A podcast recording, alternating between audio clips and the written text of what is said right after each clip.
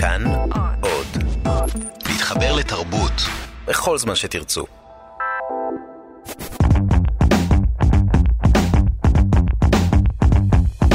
כאן תרבות מסכמת שנה.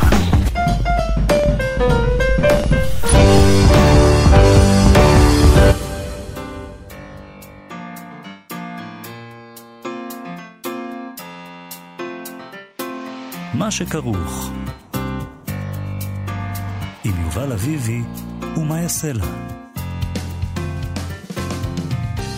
צהריים טובים וחג שמח, יובל. שלום, שלום, מאיה. Uh, כאן תרבות מסכמים שנה, וגם אנחנו עשינו איזה מין סיכום שנה שלנו בספרות. אנחנו בעצם חזרנו על רעיונות שערכנו השנה, מהם אולי איזושהי תמונה של הספרות, לקחנו מכאן ומשם, מימין ומשמאל, נכון? אפשר להגיד שלקחנו את הרעיונות שאנחנו אהבנו, ואנחנו מקווים שזה באמת אומר משהו כללי גם. אוקיי, אז למשל אה, רעיון עם דניאל שינר, שהמותחן שלו, שמיים אדומים, עמד בראש רשימת רבי המכר השנה. ככל אה, הנראה, זה התגלית של רשימות רבי המכר. זה, זה האיש. משקלול של, ה, של הדיגיטלים עם, עם הצומת ועם סטימצקי וכולם. ואנחנו פשוט ידענו את זה, ולכן. ראיינו אותו כבר לפני כמה חודשים, ידענו שזה מה שיהיה. אה, אבל למשל גם רעיונים על החליחל. שהרומן הנפלא שלו, להתראות עכו, שיצא בעם עובד, אולי לא היה ברשימות רבי המכר אה, בראשן, אבל הוא אה, ראוי מאוד מאוד מאוד, והיה רעיון מאוד מעניין עם עלה. נכון. ועוד כמה רעיונות, אנחנו נאחל לכם חג שמח ושנה טובה, והאזנה נעימה. כאן תרבות מסכמת שנה. אתמול אה, התקיים ערב בחנות הנסיך הקטן בתל אביב, אה, שעסק בספרי הפרוזה שהוציאו השנה מבקרי הספרות אוריאן מור, מוריס, אה, ארי גלסנר ואורן קקון. אה, בעיניי זאת בחירה מאוד נועזת. לא מספיק שכולם שונאים אותך כמבקר, אתה גם הולך ועושה איזה מעשה התאבדות, כמו לכתוב ספר פרוזה בעברית, שזה חסר כל סיכוי. אה, שותל את עצמך בעוד עמדה איומה בחברה הישראלית. אז אה, שלום לאוריאן מוריס, מבקר ספרות ומחבר הספר, אה, לרגל עבור מקום אחר שיצא בשנה שעברה בהוצאת כנרת זמורה ביטן דביר. שלום. שלום, שלום, מה נשמע? אז אומנם אתה לא יודע איך זה לכתוב ספר לא מתוך הפוזיציה של מבקר, אבל בכל זאת, אתה חושב שזה, שזה מפחיד יותר, שזה קל יותר, שאתה יותר פותח את עצמך לביקורת? איך זה עובד? תשמע, עד שכתבתי אותו הייתי משוכנע שכולם אוהבים אותי, זה נודע לי שאוהבים אותי רק אחרי שהוא יצא, אני לא, לא הייתי ערוך לזה. אתה חושב שאם לא היית מבקר, היו מקבלים אחרת את הספר הזה? אמ, האמת היא שאם להיות באמת אה, כן, אז היותי מבקר מאוד אה, עזר להתקבלות של הספר, כי זה לפחות עורר את עניין המבקרים, גם אם לא לטובה, גם אם עורר את רוגזם, זה עורר את עניינם, ולכן הוא זכה ליותר יחס ולא לפחות יחס.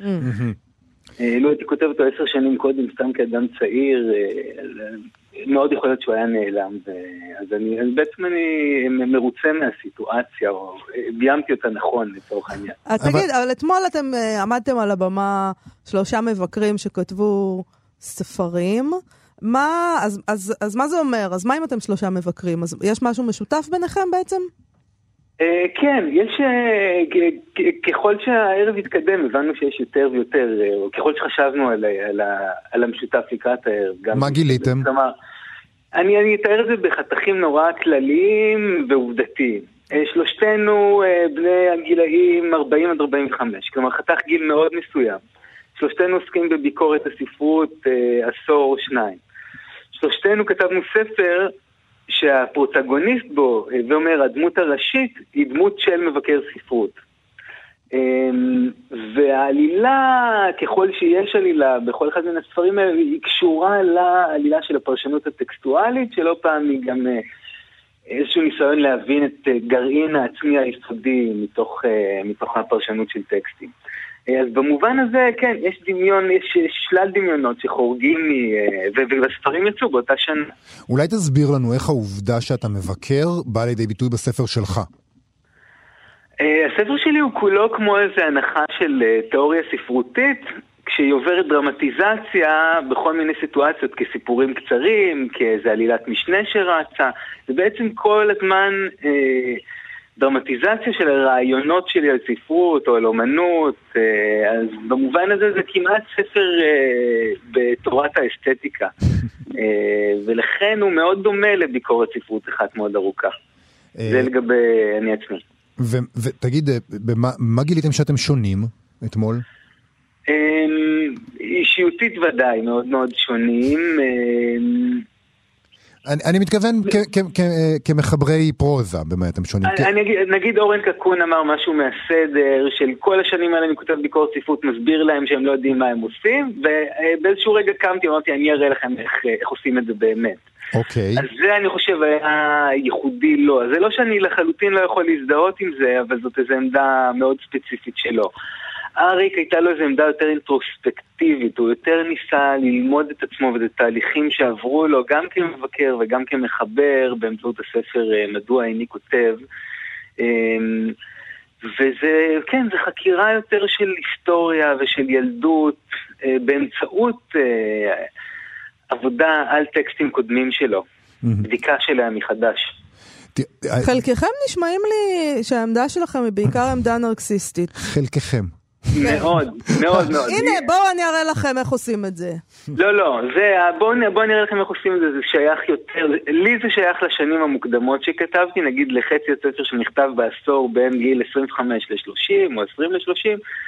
אה, למאוחרת פחות, לאורן זה ודאי נכון לספר כולו, לאריק אני לא הייתי אומר ש, אה, שהיא נרקסיסטית, אבל היא כן סלף אה, רפלקסיבית, כלומר המבט הוא מבט פנימה אל תוך עצמו, זו בדיקה של הדמות הזאת ושל הפונקציה הזאת של המבקר. ברור של מה התפקיד שלו בחברה או במערכת הספרותית, כן. אה, תמיד אומרים את הדבר הזה שמבקרים הם, הם, אה, הם סופרים מתוסכלים. ובעצם כשאתם כמבקרים הולכים וכותבים ספר פרוזה, אתם משרתים את התפיסה הזאת, ובעצם אתם, אתם מושכים את השטיח מתחת לרגליים של כולנו כשאנחנו אומרים, לא, זה לא נכון, אני גאה בעבודתי כמבקר וכולי וכולי. הערב הזה, אני חייב להגיד... בעיקר אם אתם כותבים ספר גרוע, כמובן. כאילו אם הספרים היו נכון. ממש טובים. אז מילא, כן. כן. הערב הזה מאוד אישש לי את השמועה הזאת שהמבקרים סופרים מתוסכלים. איך? אני חייב להגיד שסופו של עניין, אם הייתי צריך לגזור איזה מסקנה, הייתי אומר, כן, הקלישאה צודקת. בדרך כלל קלישאות יש בהן בסיס של אמת. אבל במובן הזה שיש כאן שלושה אנשים שניסו להיות סופרים, אבל כל מה שהם הצליחו אה, להוציא מדמיונם הקודח והרותח זה עוד דמות של מבקר שמסתכל ושונא את כולם. הדמיון לא מאוד מפותח. באמת יש כאן איזה חסך מסוים בדמיון, בכושר יצירה. אולי בגלל זה. תגיד, אוריאן, אתה נדמה לי הורדת קצת פרופיל כמבקר בשנה האחרונה. אה, כן. למה? אני טוב מדי בשביל השדה הזה. אני אשאר בבית ואתבונן במראה. רגע, לא, אז אולי אתה, אתה כותב עוד ספר, למשל? לא, אני הכי לא כותב עוד ספר, אין לי מילה משלי לכתוב. אמ, אני, אני מתעתד כן לחזור קצת אה, להיות מבקר פעיל. Mm. אה, בזמן הקרוב ככל הנראה, ואני מתכוון שלא לכתוב עוד ספר אה, במהלך השנים הקרובות. תראה, אנחנו מדברים על, ה, על, ה, על, הדר, על התדמית של מבקרי ספרות בקרב הקהל הרחב. אחת התדמיות האלה זה של אנשים אכזריים וצמאי דם, ועכשיו גם אה, תאבי אה, traffic. אה, ולכן, כן. זאת אומרת, אנחנו כותבים ביקורות מאוד שליליות ומאוד ארסיות כדי להביא traffic לפלטפורמה שבה אנחנו כותבים. ואתה יודע, לא, זה, זה בהחלט, היית בפוזיציה הזאת בשנה האחרונה. הרגשת את זה אתמול בערב, שבאים אליכם בטענות האלה? קודם כל הקהל היה דליל ולא היה להם זמן להשמיע טענות, אז, אה, אז זה לא, תמיד לא טוב. הגעתי את זה, אבל נכון, אבל, אבל כן אם להתייחס לשאלה, אני כבר מזמן לא, לא מזהה בי את הפרסונה הזאת של מי שאומר משהו ארסי על מנת uh, ליצור תגובה. אני חושב שאריק גלסנר גם מאס בזה, זה משהו של, שבדרך כלל שורד עם אנשים בשנות ה-20 שלהם. אה, ואז יש את המשוגעים לעניין, אה, כן, אה, דוגמת נבות כמובן, ועוד מעט אנשים חוץ מערכתיים כאלה, שזה הקו שמנחה אותם. להזיל דם, להקיז דם מה, מהיריבים הסופרים. Mm-hmm. אני לא יודע, אני כבר לא, לא כך מזדהה עם הדבר הזה. אולי זה נמצא יותר בעמדת העורך, העורכת של מוספים או של מדורי ספרות, כלומר הרצון הזה שתהיה התנגשות בין הפוזיציות של מבקר וסופר. אה, אבל אני, היום זה לא נראה לי עיקר העניין, אני לא... האקט הפרשני נראה לי אקט מעניין, וחשוב באמת, אם משהו חרא, חשוב להגיד שהוא חרא, במיוחד כשהוא מגיע מפוזיציות של uh, אנשים נשואי פנים, אנשים שמערכת הסביבותית מפחדת מהם. כלומר, הפונקציה הזאת של המלך הוא עירום היא פונקציה מאוד מאוד חשובה של הביקורת. אבל זה קורה רק באיזה uh, ארגון סצנה מאוד מסוים, שהספר uh, יוצא מעמדה רבת כוח. שזה מקרה נדיר, אבל כשזה קיים זה חשוב להגיד שזה לא טוב. זה נהדר, תודה רבה לך אה, אוריאן מוריס, מבקר ספרות ומחבר הספר לרגל עבור מקום אחר, תודה רבה. תודה לכם, ביי. להתראות. כאן תרבות מסכמת שנה. ספר אה, חדש ומעניין נחת על שולחני, או ליתר דיוק בתיבת הדואר שלי. אה, מדובר בספר שנקרא התקווה 69, שירים של המשורר אלכס בן ארי. מדובר בעצם, אם אני מבינה נכון, אה, ב-69 וריאציות או שיבושים של ההמנון הלאומי, שנוצרו באמצעות המילון העברי הקנוני אבן שושן. כל שיר בקובץ נוצר על ידי החלפת כל שמות העצם המופיעים בתקווה בשמות העצם הבאים. מספר ערכים קבוע מראש אחריהם במילון, אולי עוד מעט, אם לא הבנתם זה בסדר. הזמנו את המשורר אלכס בן ארי כדי להבין יותר, רק נספר עליו שזהו ספר שיריו השלישי. קדמו לו ימים סמויים שיצא בהוצאת כרמל אה, ב-2008, קורות השער במוסד ביאליק ב-2015, וכעת התקווה 69 שיוצא בהוצאת מקום לשירה. אלכס בן ארי הוא גם אה, מעורכי כתב העת. אם אפשר לקרוא לזה כך, ננו פואטיקה, כי זה כזה קטן, אה, ולדעתי צריך למצוא איזה שם אחר. שלום אלכס בן ארי. שלום חברים. אהלן. אה, אז מה זה... יום שירה אה, עולמי שמח לכם. בהחלט, יום שירה עולמי שמח. מה זה היצור המוזר הזה שאני מחזיקה עכשיו ביד, הספר השירה הזה עם התקווה? תסביר לנו מה הולך פה. אז טכנית אה, זה כמו שתיארת, אני אגיד את זה אולי ביתר פירוט, זה באמת אוסף של 69 וריאציות או שיבושים של ההמנון. כדי לייצר אותם לקחתי את אבן שושן ולקחתי כל מקום שיש בו שם עצם בהמנון, יש 14 כאלה, 14 מקומות כאלה, שבעה בכל בית, והחלפתי אותו, נגיד, אה, בשם העצם הבא אחריו, במילון. נגיד אה. שם העצם הראשון בתקווה זה אה, לב, נכון? בלב אב, זאת אומרת? כן. ואם הולכת לאבן שושן ומחפשת לבב, אז השם העצם הבא זה לבבון. אז כתבנו אז... כל עוד בלבבון פנימה, נפשיות, יהיר, יהיר הומיה. אולי, נקר... אולי תקריא לנו את כל השיר הראשון בשלב הזה, שנבין כן. על מה מדובר. בטח. אז השיר הראשון נקרא התקומה. אוקיי. התקומה גם כן, זה כמובן שם העצם הראשון, אחרי תקווה במילון. אז התקומה. כל עוד הלבבון פנימה, נפשיות יהיר הומיה, ולפאונות מזרחן קדימה, אינה לציונות צופיה, עוד לא עבדה תקומתנו, תקומה בת שנות אלפיים. להיות עם החופשי בארצותנו. ארצות, ציונות וירושלים. מה, מה, איך זה הגיע לך הרעיון הזה, לפרויקט הזה? מה, מה ניסית לעשות בעצם? אמ, אני חושב שמה שניסיתי, אה, מה שהוביל אותי בתחושה זה הרצון אה, דווקא להתקרב להמנון. זה נראה, נראה פרדוקסלי אולי כי אלה שיבושים, ואחרי שקוראים אחד או שניים אז, אז אפשר לחשוב ש... כמו כל שיבוש, זה, זה, זה סוג של ניסיון אה, להתלוצץ עם ההמנון או לערער אותו, כן. או לצאת נגדו, אבל כשמתחילים לעשות עוד ועוד ועוד כאלה, בסופו של דבר זו דרך אה, לפתוח אותו.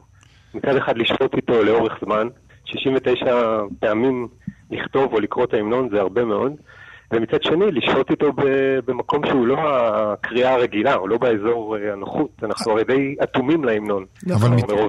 מצד שני, בטח יש איזו טענה כזאת שאל תיגע לנו בסמל הזה שלנו. מי אתה בכלל שעכשיו תתחיל לשבש אותו? אל תיגע לי בשואה.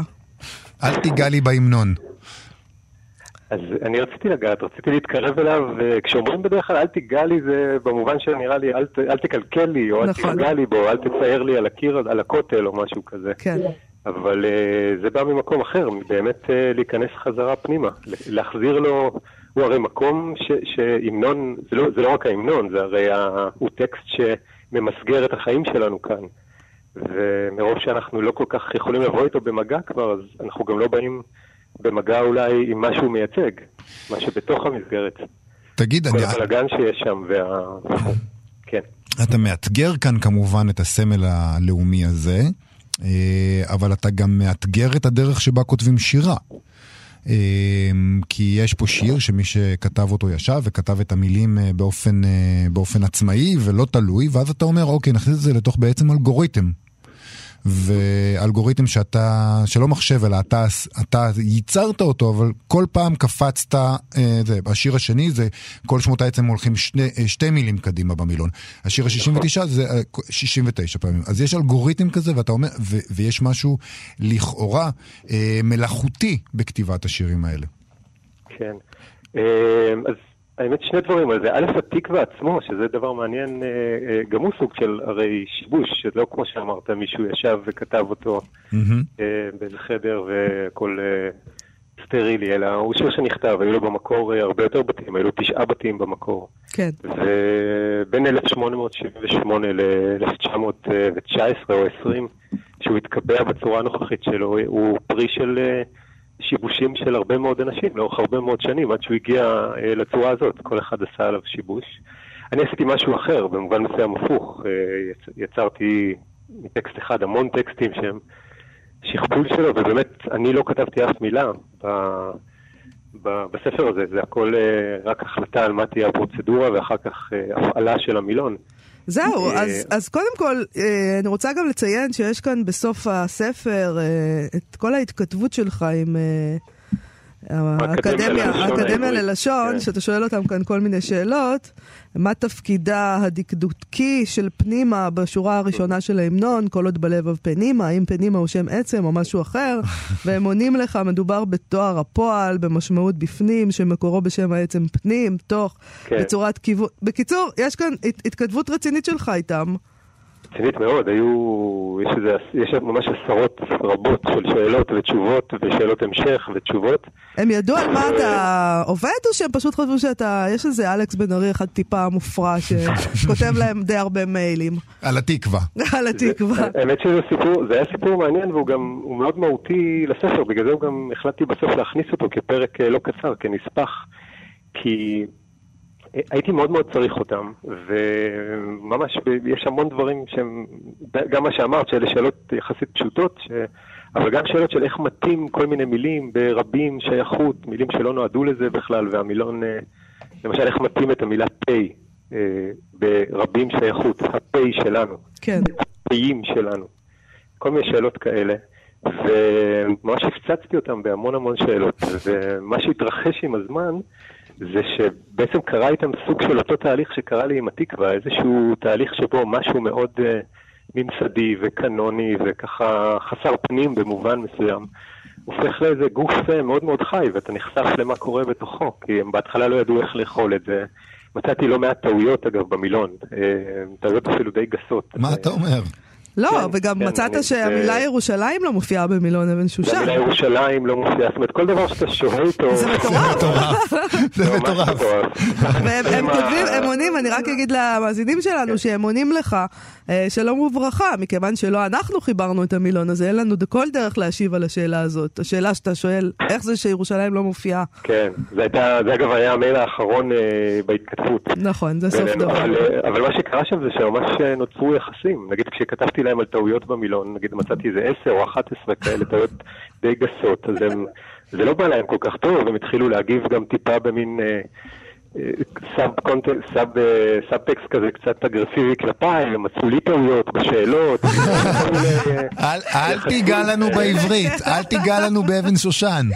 וכל מיני דקויות שהנספח הזה תופס, למשל אה, התכתבתי עם מישהי אחת על איזה עניין, ואז היא שאלה אותי על הספר, אז אה, כאילו על מה אני בעצם עושה לעזאזל, כן. אה, ועניתי לה, ואז פתאום מישהי אחרת ענתה לי לתשובה אחרת בכלל, אה, אבל היה אפשר להבין מהתשובה שלה שהיא כבר יודעת מה עניתי לקודם. היה אה, דיבור, היה לך דיבור, הם כבר כן. כאילו אמרו, אה, קיבלת גם את אימייל ממנו? כן, ואל תשאלי מה הוא עושה, הוא כותב את ה... כן, אז בנספח הזה אני מתעד את התהליך הזה לא בשביל, זאת אומרת, בשביל להראות איך זה מתממש בעולם האמיתי, בדיוק אותו דבר, זו אותה פעולה שקרתה מול ההמנון, מבחינתי. גם אגב אותה פעולה שקרתה מול העברית, זה גם היה הלם, לראות את העברית פתאום עולה מהמילון, דווקא בגלל השרירותיות, אתה פתאום נחשף לשפה אה, בצורה, אותי היממה, כמות המילים שיש שם למשל שאני לא מכיר, אפילו ברמה הזו. תשמע, אתה, אתה הגית את הפרויקט הזה לכבוד אה, יום העצמאות ה-69 של מדינת ישראל. 67 אה, ליתר דיוק. אה. לא, לא חשבתי שזה ייקח לי כל כך הרבה זמן לעשות את זה. ואז הוספת עוד שניים. 67, כן. אז אנחנו כבר מתקרבים, זה יוצא עכשיו הספר, אבל אנחנו כבר מתקרבים לשנת ה-70, אז הכנת בשבילנו, בהקראת בכורה, את הגרסה ה-70. לתקווה, נכון? אכן, אכן. תשלח למירי רגב אחר כך במייל, טוב? אז בוא לסיום תקריא לנו את הגרסה ה-70 של התקווה. אה, בסדר גמור, והיא נקראת התשבורת. יודעים מה זה? תשבורת? כן. מה זה? תשבורת זה תורת השברים. אה. העיסוק בשברים. אוקיי. ממש ממש הולם, אני ממש, באמת. התשבורת זה נהדר, זה יצא ככה בטעות? כאילו זה באמת נכון? זה מה שיצא אחרי מה לא ש... לא בטעות, בשרירות מופלאה. בשרירות מופלאה, אוקיי, וואו, יש אלוהים. אני מגיעה, מהשיחה הזאת אני מגיעה למסקנה שיש אלוהים. אוקיי, אלכס בן ארי, בבקשה. כל עוד בלוויין פנימה, נשיקת יחש הומייה, ולפונולוגיות מחמד קדימה, עמלה לצמיתה צופיה. עוד לא עבדה תשבורתנו, התשבורת בת שצפות אלפיים, להיות עסקן חופשי בצמיתתנו, בגרות, צמיתה וירושלים. לא, זה לא יכול להיות, זה לא הגיוני. להיות עסקן חופשי? לא, זה יותר מדי טוב, אין סיכוי לא שזה אמיתי.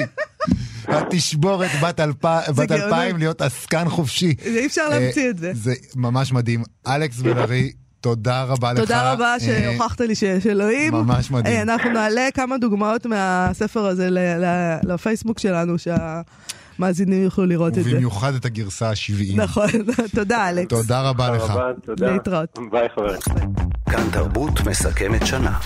אה, תשמע, בימים אלה רואה אור הספר אה, להתראות עכו. בהוצאת עם עובד של הסופר, המחזה, העיתונאי עלה חליחל. זה ספר שבעצם יצא כבר ב-2014 ומתורגם עכשיו לעברית, מערבית, אה, על ידי יוני מנדל. אה, עלילתו מתרחשת בסוף המאה ה-18, בזמן המצור של נפוליאון על עכו.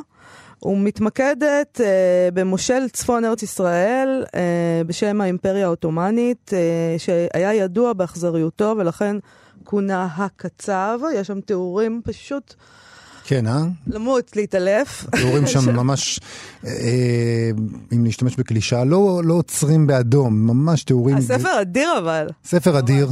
אוקיי. האלימות שם מוגשת בצורה הכי גרפית שאפשר, אלימות ומין הכי גרפיים שאפשר, מלחמה גרפית מאוד, וממש הכי, הכי מזעזע שאפשר לדמיין. באיזשהו אופן זה אה, לא מפתיע שזה ספר ש... הוא כאילו לא נכתב בעברית. איכשהו זה לא מפתיע. נכון. כלומר, הייתי, אני לגמרי, זה, זה לא יכול איכשהו להיכתב בעברית הדבר הזה. נכון, לא יודעת למה. יש שם משהו אה, אחר, כן, נכון. אה, זה ספר uh, שעשה הרבה מאוד גלים כבר. נכון, בשנת 2014 כשהוא ראה אור, uh, מורה לספרות בבית ספר תיכון בבאקה אל-גרבייה החליט ללמד את תלמידיו בשכבת כיתות י' את הרומן הזה, והוא הואשם בכפירה. האנשים שהתנגדו לספר היו מזוהים עם תנועת אסלאם uh, וטענו שהרומן מכיל ביטויים ותיאורים מיניים פוגעניים שאסור שתלמידי בית הספר ייחשפו אליהם. Uh, אחד האימאמים בכפר ג'ת במשולש תקף את המורה ואת הרומן בדרשת יום שישי. Uh, והמורה הואשם באחד הכרוזים שהוא תוקף את הדת שלנו והחינוך של הילדים שלנו ולכן מקומו אינו בינינו. במקביל להאשמות התנהל ברשתות החברתיות קמפיין תמיכה רחב במורה, כדי שאנחנו לא, אני מציעה שאנחנו לא נזדעזע ונחשוב לעצמנו, אוי, הערבים האלה כאלה שמרנים, אוקיי. לא, כי אפשר לחשוב שאצל היהודים זה לא קורה. בדיוק, לא, אבל לא רק זה, פרופסור מחמוד הנעים, ראש האקדמיה ללשון ערבית אה, וראש החוג לערבית באוניברסיטת תל אביב לשעבר ותושב באקה אל-גרבייה, כתב אז אה, בעמוד הפייסבוק שלו את הדברים הבאים. הרעש התקשורתי סביב הרומן מונע על ידי בורות בכל הקשור לספרות ומהותה. איני רואה סיבה לא ללמד את הרומן של הלך חליחל, שהוא סופר חשוב ומהסמלים התרבותיים הבולטים.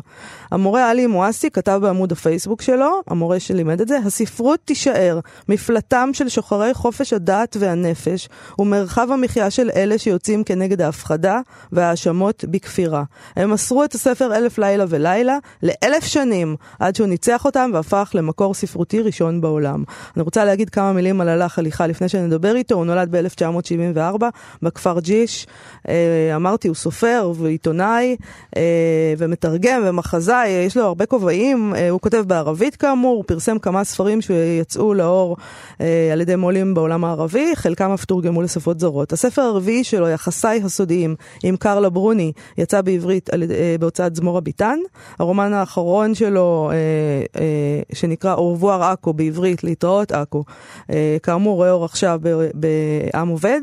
אה, על החליחה השיק את מגזין התרבות והפוליטיקה המקוון קדיטה.נט ב-2010. זה סתם רק קצת לקחתי מהדברים שהוא עשה בשנים האחרונות. ב-2000, בדצמבר 2013 הוא עלתה בתיאטרון, בתיאטרון חיפה, הצגה רוח ים, המבוססת על קובץ סיפוריו, אה, שיצא בעברית, אה, שציינתי קודם, יחסי היסודיים קרלה ברוני, והוא נבחר לאחד מ-39 הסופרים המבטיחים בעולם הערבי. שלום לאללה חליחל. אהלן אהלן, שלום לכם. מה נשמע? אה, איך אומרים בעברית? תותים? אומרים אלחמדולילה, אנחנו אומרים, גנבנו. תשמע, אה, אני רוצה לשאול אותך קודם כל על העניין הזה שאתה כותב בערבית ולא בעברית. אה, כי אנחנו רגילים, אתה יודע איך אנחנו, לסופרים ערבים שחיים פה, נגיד סייד קשוע, איימן סיקסק, סייד כבר לא פה, לא משנה, הם כותבים בעברית. ואתה בעצם מתעקש, או שזאת סיבה אחרת, לא לעשות את זה. תשמעי, בגדול בן אדם כותב בשפה שהוא חולם בה. אוקיי. Okay. ואני חולם בערבית, מה לעשות? אה, ספרות זה, זה ים, זה, זה חלום מדומיין מתמשך, ואני חולם את החלומות שלי בשפת האם. אין לי משהו נגד עברית, עברית זה שפה אה, מורכבת, אה, יש, יש בה הרבה צדדים יפים. אבל כשאני בא למעשה ספרות, אני פשוט אה, מתכנן את הטקסט שלי, חולם אותו, כותב אותו. בתוך השפה שאני אוהב. יש משהו מאוד מעניין uh, ביחס שלנו אליך נדמה לי ושלך אלינו, הוא שונה קצת. כלומר, אתה, מכיוון שאתה מפה, אתה מעכו, נכון? אנחנו מבחינתנו, אתה כאילו... אנחנו ישר משייכים אותך אלינו, ואני מרגישה שאתה, יש לך את העניין הזה של להגיד, חבר'ה, אה, אני לא שייך אליכם, אני שייך לספרות של העולם הערבי, אני מדברת על ספרות עכשיו, אוקיי? אני לא, ש... אני לא חלק מהספרות העברית שלכם, אני בספרות של העולם הערבי, ואליהם אני, אני משם. אני צודקת בדבר הזה?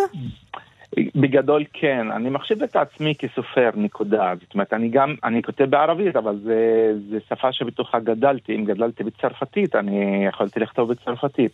אני מנסה לחיות uh, סופר אוניברסלי, ובמקרה אני גם כותב בערבית. כן. אז uh, uh, זה א', ב', הניסיון לשייך כל ערבי uh, uh, uh, פלסטיני, אזרח ישראל, לציבורית הישראלית רק בדברים הטובים, כאילו סרט חדש או ספר חדש, פתאום כולם רוצים שהערבי הזה יהיה שלנו. כן. אבל ביום יום אה, חושבים כל הזמן איך להיפטר מהערבים שלנו. אז uh, אני לא אוהב את ה... זה, זה, זה דו פרצופיות, זה צביעות של החברה הישראלית. נגיד, אני, אני עכשיו, אני אתבטא באיזו התבטאות אה, פוליטית חריפה בתוכנית שלכם, ופתאום כולם יגידו לזרוק אותו לעזה. כן. היה, לך, היה לך ספק בקשר לתרגם את זה לעברית? לתרגם את הספר? לא, אני מתייחס לתרגום כמשהו, כהכרח שבין אומות ושפות. זה משהו טוב מאוד שמתרגמים סופרים לכל שפה בעולם. אין לי, אין לי, תשמע, עברית זה שפה מורכבת מבחינתי. אני אגיד לך, כשהייתי צעיר והייתי חם מזג ורציתי לשחרר את העולם ב... כשהייתי בן 21, אני חשבתי שעל עברית כשפת מחסומים, ג'יבל הוויה, ערבי מסריח, זה העברית שאתה קולט בציבוריות הישראלית. כן. אבל כשאתה נהיה, אתה קורא הרמון, ואתה איש ספרות, ואתה מתחיל להיות מודע למורכבות של שפה, פתאום זו שפה של יהודה עמיחי. וזה לא רק ג'יבל הוויה, זו שפה נורא מורכבת. שיר השירים בעברית הוא אחד הטקסטים הכי יפים שקראתי. אז המורכבות הזו אה, מנטרלת את האויבות שאני יכול לחוש כלפי העברית, ואני מתחיל להתייחס לזה כשפה גם לגיטימית, אבל גם מורכבת, שאני צריך לתת לה גם כבוד. ומצד שני, אני לא חושב שאני חייב לקבל את ההכרה של העברית או של, של החברה הישראלית כדי לא להיות סופר טוב. כן. אני רוצה לשאול אותך משהו, אבל כי גם ב, בעולם הערבי, אה, כלומר, אתה חילוני, אתה באופן מאוד מוצהר, אני לא מגלה פה משהו, וגם להם יש כן. איזה בעיה, או לפעמים לחלקם יש איזה בעיה איתך, גם שם זה לא שכזה כיף. אנחנו לא כיף, אבל גם שם לא כיף. תשמעי, אני חושב שיוצר אמיתי בכל תחום של יצירה, לא רק בספרות, הוא אדם שלא חש, לא, לא פוחד מעימותים. כן. אני חושב שתפקידו של אינטלקטואל, של יוצר, הוא להתעמת כל הזמן עם החברה שלו, בראש ובראשונה. זאת אומרת, אני יש לי חשבון פתוח עם ציונות ועם ישראל ועם הכיבוש, זה ברור. אבל אני, אני אבגוד בייעוד שלי, האינטלקטואלי, הרוחני, ההיסטורי, בוא נגיד לכך, כן? אם אני לא אדבר גם על העוולות בתוך החברה שלי. אה, זה יהיה ממש מעשה בגידה, ואני חושב שאחד התפקידים הבסיסיים שלי זה כל הזמן להתריע ולצעוק ולכתוב גם על דברים שהם, אה, אה, בוא נגיד בלשון המעטה, לא טובים בתוך החברה שלי, גם אם אנחנו חברה עם סוגיה פוליטית וגם אם אנחנו עם של פליטים וגם אם יש לנו בעיות פוליטיות הרות גורל, מה שקורה בשבעים, ש... ש... במאה האחרונה כולה. כן. איך זה, איך לא זה בא לידי אמור... ביטוי בספר החדש? תשמע, הספר החדש נכתב, אמנם כתב אותו ערבי, שזה אני, אבל אין שם רוע מוחלט, ואין שם טוב מוחלט. זאת אומרת, הערבים ברומן הם לא מלאכים, והצרפתים ופרחי היהודי הם לא השטן. יש שם מורכבות של אה, שטח אפור שבתוכה מתקיימת המציאות. זה שאני חברה מדוכאת, זה לא אומר שאני לא מדכא בעצמי לפעמים. אני רוצה אז... לשאול אותך, על ה... אתה... למה בחרת, מה היה הגרעין, איך נולד הרומן הזה? למה בחרת בתקופה הזאת, בנפול... בכיבוש נפוליאון? עכו זה כבר אולי ברור, כי אתה מעכו, אבל איך זה נולד לכתוב דווקא על זה? זה דווקא התחיל מפנייה של אה, משורר אה, שאני מאוד אוהב, מעריך, חנה אבו חנה, שהוא אחד הסמלים התרבותיים הוותיקים שלנו בתוך הארץ, ודווקא פנה אליי באיזה צהריים בחיפה, אמר לי, תשמע, אני התחלתי לעבוד, עשיתי תחקיר כשהייתי צעיר על רומן. על הרעיון הזה, בוא תמשיך אתה, אני אין לי כוח לך לכתוב רומן עכשיו, אני בן 80. והאמת, לקחתי את תפוח האדמה הלוהט הזה, התחלתי, לה, קראתי למשך איזה חמש, חמש שנים מלאות, הרבה ספרים, הרבה מחקרים, את כל הזיכרונות שכתבו הקצינים של נפוליאון, הרבה ספרי היסטוריה. וגיליתי שזה באמת רעיון מקסים, זה רעיון מאתגר לסופר לכתוב על התקופה הזו, וככה זה התגלגל. אבל יש תחושה גם כמובן שאתה לא קורא רק על עכו של אז. אה, אולי זה לא מקרי שכתבת על תקופה שבה הטורקים, הצרפתים, האנגלים ואפילו עוד כמה עמים בסוף מנסים לקחת את האדמה הזאת בלי שום התחשבות במי שכבר יושב כאן. בסוף אה, באמת אה, נפוליאון מובס, אבל אתה מתאר מציאות שעכו מוחרבת לגמרי. אתם בטח קראתם את הספר ושמתם לב שכמעט שאין שם חיילים ערבים של אה, תושבי עכו. זהו, אין שם, אין, שם בכלל, אה, אין שם בכלל פלסטינים נקרא לזה. תשמע, המקום הזה כבר מאות שנים, נקרא לזה פלסטין ההיסטורית או ארץ ישראל, מה שתרצה, המקום הזה הוא במה כבר אלפי שנים למלחמות של זרים שבאים וכובשים אחד את השני. כן. ואנחנו הילידים, אנשי המקום, אנחנו, אתה יודע, אנחנו אה, אה, חיים בתוך התופת הזה. כל מאה שנים יש לך איזה מעגל כזה של כובש חדש או מלחמה חדשה, והכל מתנהל על הגב שלנו. אז זה, זה חלק מהאמירות הבסיסיות של הספר. ג'זאר שהוא מבוסניה בכלל, כן. אה, שבא עם החיילים שלו מצפון אפריקה וים הבלקן, נפוליאון שהוא בכלל צרפתי עם החיילים שלו, וכולם רבים על עכו שהיא בכלל אה, לא שייכת להם. קיבלת אבל ביקורות על זה שלא כללת את הפלסטינים בתוך הסיפור הזה? הרי המלחמה פה, יש פה מלחמה כן. נרטיב היסטורי, כן?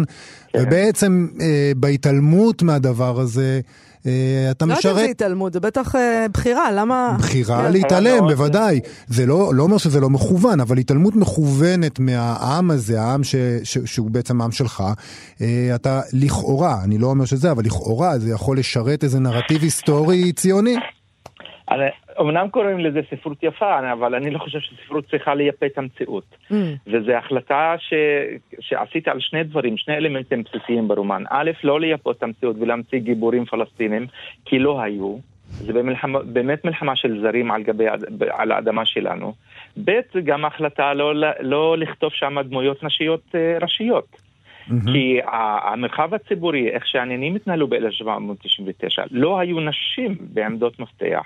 והם היו אה, מטרות לדיכוי ולאונס ולחיים אכזריים בתוך החברה המאוד זכרית וגברית. ואז קיבלתי החלטה שגם בעניין הזה אני לא מייפה בכל מחיר להמציא נשים חזקות בתוך הרומן. אין שם נשים חזקות ואין פלסטינים. אז קיבלת על זה, קיבלת על שני הדברים האלה, שתי ההחלטות האלה ביקורת? כן, כל הזמן, בחוגי קריאה, בראיונות ודברים שכותבים על הרומן, אומרים איפה הנשים ואיפה הערבים, ואני אומר, חבר'ה, לא היו. למה אני צריך להמציא את זה? בכוח.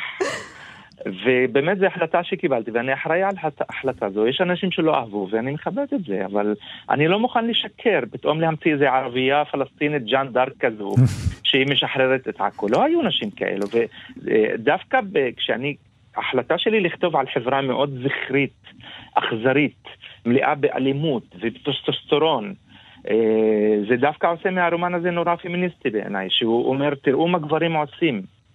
בוא נדבר רגע על מה שגברים עושים שם. כן. אתה מגיע שם ל... לא, יובל פשוט הרוס מזה, תדע לך. לא, אני מת על זה. אחד הדברים שאני... אה, מה, עוד רגע, אני חושב שאתה יפה נפש. חס וחלילה, להפך, אני...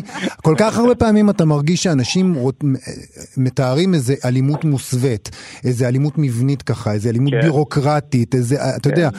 האלימות כאן היא תמיד כאילו מין דבר כזה שמרחף, ויש כל כך מעט... מרומז, מרומז, בדיוק.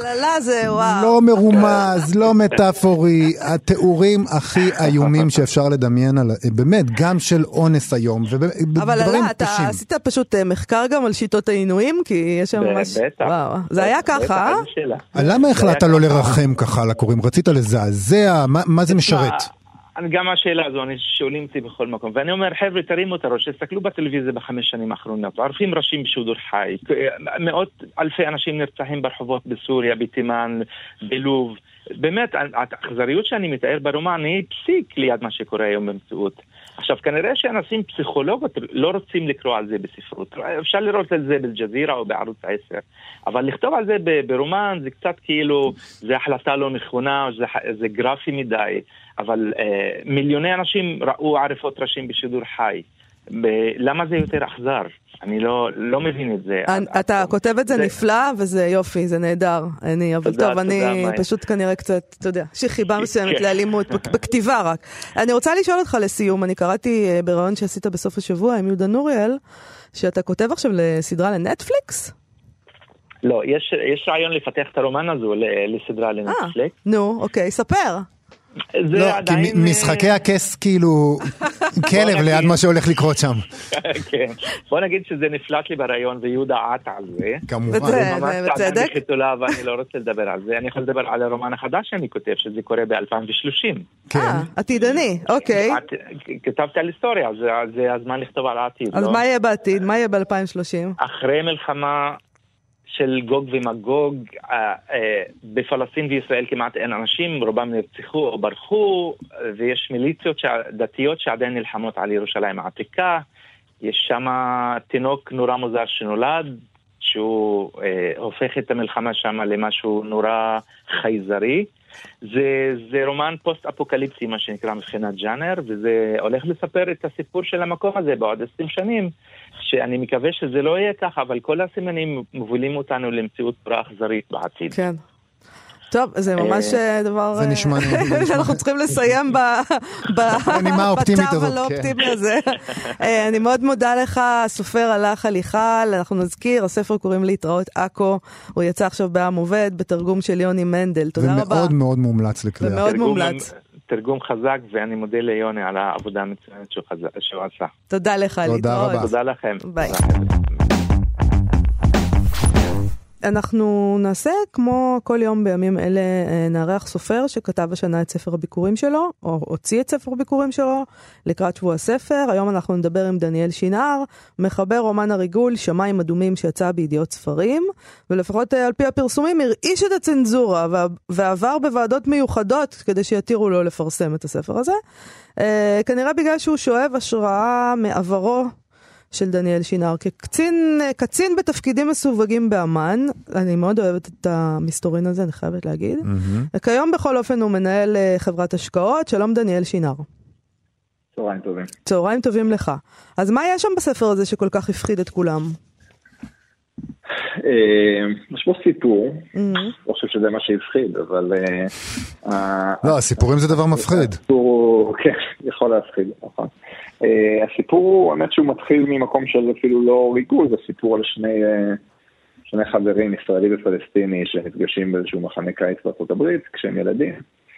ואחר כך החיים פוגשים אותם, והישראלי מתגייס לצבא, הפלסטיני מתגלגל לעולם של, של טרור, והספר כתוב בגוף ראשון ומדלג בין שתי נקודות המבט. כשהצד הישראלי נקרא לו, של הריגוז, המעקב אחרי איזשהו טרוריסט מסתורי שמתגלה בסוף כחבר שלו, עשיתי קצת ספוילר, אבל לא נורא. אז זה שואב, אני מניח שמי שקורא אחורי הספר כבר מבין. אז העולם הזה בהחלט שואב מ... מ... הוא בהשראת, נקרא לזה, סיפורים או חוויות ש... שהיו לי או לחברים שלי ב... שהיו באמת, אבל תגיד, הצנזורה צנזרה חלק מהדברים באמת? כן, מה הורדת שם? יש דברים שיצאו? יש דברים שיצאו, כן. חלק מחוק הצנזורה הוא שאסור להתייחס למה שיצא, כי אז אתה מסביר מה... כמובן. אבל אני רוצה להבין משהו, לגבי, אם אתה מבין בחוק הצנזורה, אני רוצה להבין משהו, הרי זה פרוזה, נכון? הרי אנשים שקוראים את זה, הם קוראים את זה כסיפור. אז מה אכפת לצנזורה אם יש שם דברים שבמקרה גם קרו באמת? אני חושב, קודם כל הם עבודה מאוד רצינית, זה היה כמעט שנה, לא רק שהצנזורה היו פחות מזה, אבל אחרי הצנזורה היו באמת ועדות נוספות. אני חושב שההנחה שלהם זה שגם דברים שהם בדיוניים, אם הם נותנים תחושה, מספרים סיפור שהאויב יכול ממנו לחלץ שיטות, זה מה שיכול להטריד אותם. גם אם הסיפור הוא בדיוני. עוד פעם, זה היה, למרות שאני חשבתי אחרת, עשינו... אני חושב שאני, ביטחון המדינה חשוב לי יותר מהצלחת הספר כמובן, אז בילינו הרבה מאוד שעות בעבודה משותפת עד שהגענו ל... אה, כן, עובדים ביחד על הדבר הזה? מנהלים דיונים? הם בעצם, בעצם אורחים זוטרים ככה, הם אומרים לך, תשמע, הדמות הזאת... הם לא נשמעים לי זוטרים בכלל. לא, לא זוטרים בעצם. הדמות הזאת היא לא עגולה מספיק, אתה אולי תספר. תשמע, אתה צוחק, אבל קודם כל באמת הם לא זוטרים, אנשים מאוד רציניים ומנוסים, ונתנו גם, חייב להגיד שהפעם הראשונה שהבנתי ש... שיש פה משהו שעשוי להצליח, כי אתה לא יודע שאתה כותב אם יאהבו או לא, ובסיפור הזה של הצנזורה קראו אולי 100 אנשים את הספר, גם לא רק הצנזורה, כל מיני ארגונים אחרים. והפידבקים מהם היו, אמנם יש להם כל מיני בעיות עם דברים שרוצים לשנות, אבל... אבל הם אהבו את הספר. זהו, הם מאוד אהבו את הספר, בשלב הזה הבנתי ש... זה חבל, זה 100 אנשים שהיו יכולים לרכוש אותו וממש להכניס כסף לעניין הזה. דניאל, אני רוצה לשאול אותך משהו. איך נולד הספר הזה? למה כתבת ספר בעצם? אני מבינה שאתה מנהל חברת השקעות, היית כמובן ב... לא יודעת באיזה תפקידים בשירותי המודיעין. למה הספר? בשביל מה? אז שאלה טובה, אני כל פעם, למרות ששאלו אותי את זה הרבה פעמים, אני כל פעם חושב מחדש. הסיפור נולד, ככה כתב את עצמו לפני הרבה שנים. התחיל מזה שגם אני, כמו הגיבורים של הספר, הייתי במין מחנה קיץ כזה, שהיו ילדים גם מישראל, גם ממדינות ערב וארצות הברית. ועוד בשלב הזה חשבתי לעצמי מה יהיה אם אני אהיה בצבא ואני אפגוש מהצד השני מישהו מהחבר'ה האלה, ואחר כך השירות שלי, היו הרבה חוויות ככה מסעירות, שחשבתי שאם הייתי יכול, אם היה אפשר לכתוב ספר, הם יוכלו למלא כמה כרכים. וכשהשתחררתי, שזה לפני משהו, עוד מעט 14 שנה, החלטתי לנסות ולקחת את השילוב של שני הדברים האלה ולכתוב את זה, וזה מה שעשיתי. באיזה דרגה השתחררת, סתם כדי לדעת? כמה עמוק בפנים היית? כל, לא, לא הייתי קצין מאוד בכיר, אני היום רב סרן במילואים. הייתי בערך שש שנים בשירות. אז כמה, כמה הדמויות בספר אה, דומות לך? אז אין, אין, אין דמות, יש שם דמות, כמו שאמרתי, יש שתי דמויות, נקרא לזה שני גיבורים, סער שהוא קצין מודיעין ישראלי, ואלי שהוא החבר הפלסטיני שלו, שהופך למחבל.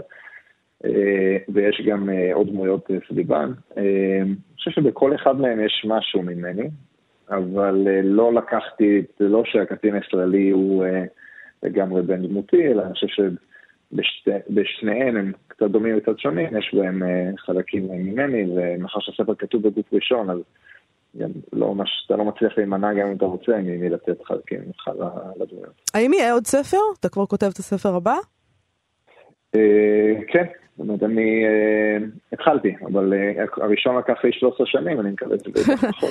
והוא גם יהיה אבל באותו סגנון, מותחן, באותם נושאים?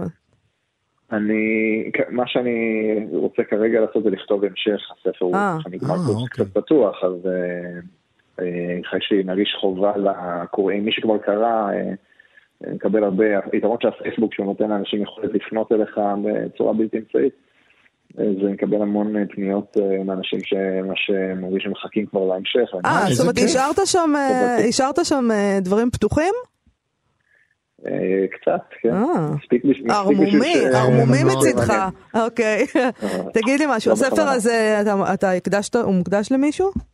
למי הוא מוקדש? הוא מוקדש להורים שלי, כן. אמנון ויעל, שהם ההורים שלי. למה הקדשת, אם מותר לי לשאול, למה הקדשת דווקא להם את הספר? מותר לשאול כמובן. שאלה טובה, אני חושב ש... תמיד יש התלבטות, או אני מניח שיש התלבטות בין האישה לילד, ל... ל... לא יודע מה, לדמות אחרת. כן. אצלי ההורים אה, באופן מאוד בולט תמיד אה, דחפו אותי to follow your dreams, וסתם לא לחצו אותי להשקיע דווקא במה שנראה הגיוני, אה, אם זה הלימודים, כשהייתי בזמן הלימודים עודדו אותי לעשות דברים אחרים, ו... כשהתחלתי ללמוד באוניברסיטה עודדו אותי לעשות דברים אחרים, וגם כשבניתי קריירה עודדו אותי לעשות דברים מחוץ, וככה לחלום ולהתפתח, ו... אה, ורק היום שאני ככה אבא טרי בעצמי, אני מבין את ה... כמה זה קשה ללכת נגד הזרם ולא להגיד לילד לך... אה, לך ללמוד רפואה, דניאל. או לך תתמחה בחשבונאות, או כן. תעשה מה שאתה חולם עליו.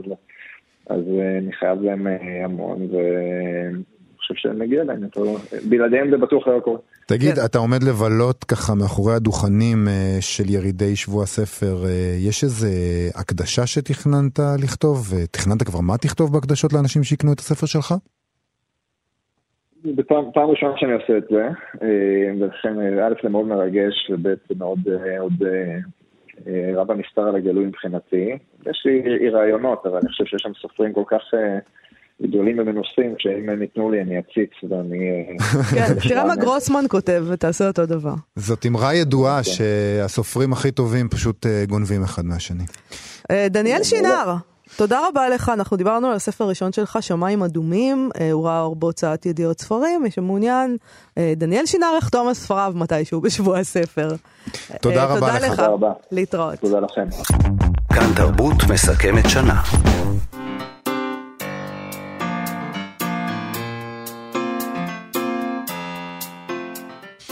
זאת הייתה תוכנית הסיכום שלנו הראשונה לראש השנה, דיבר, עם כמה מרעיונות הטובים שהיו לנו השנה. אה, מחר אנחנו נשוב עם תוכנית דומה, אבל עם משוררים ומתרגמי שירה. אה, נתראה פה שוב מחר, תודה רבה לכם, ושוב, שנה טובה וחג שמח. חג שמח.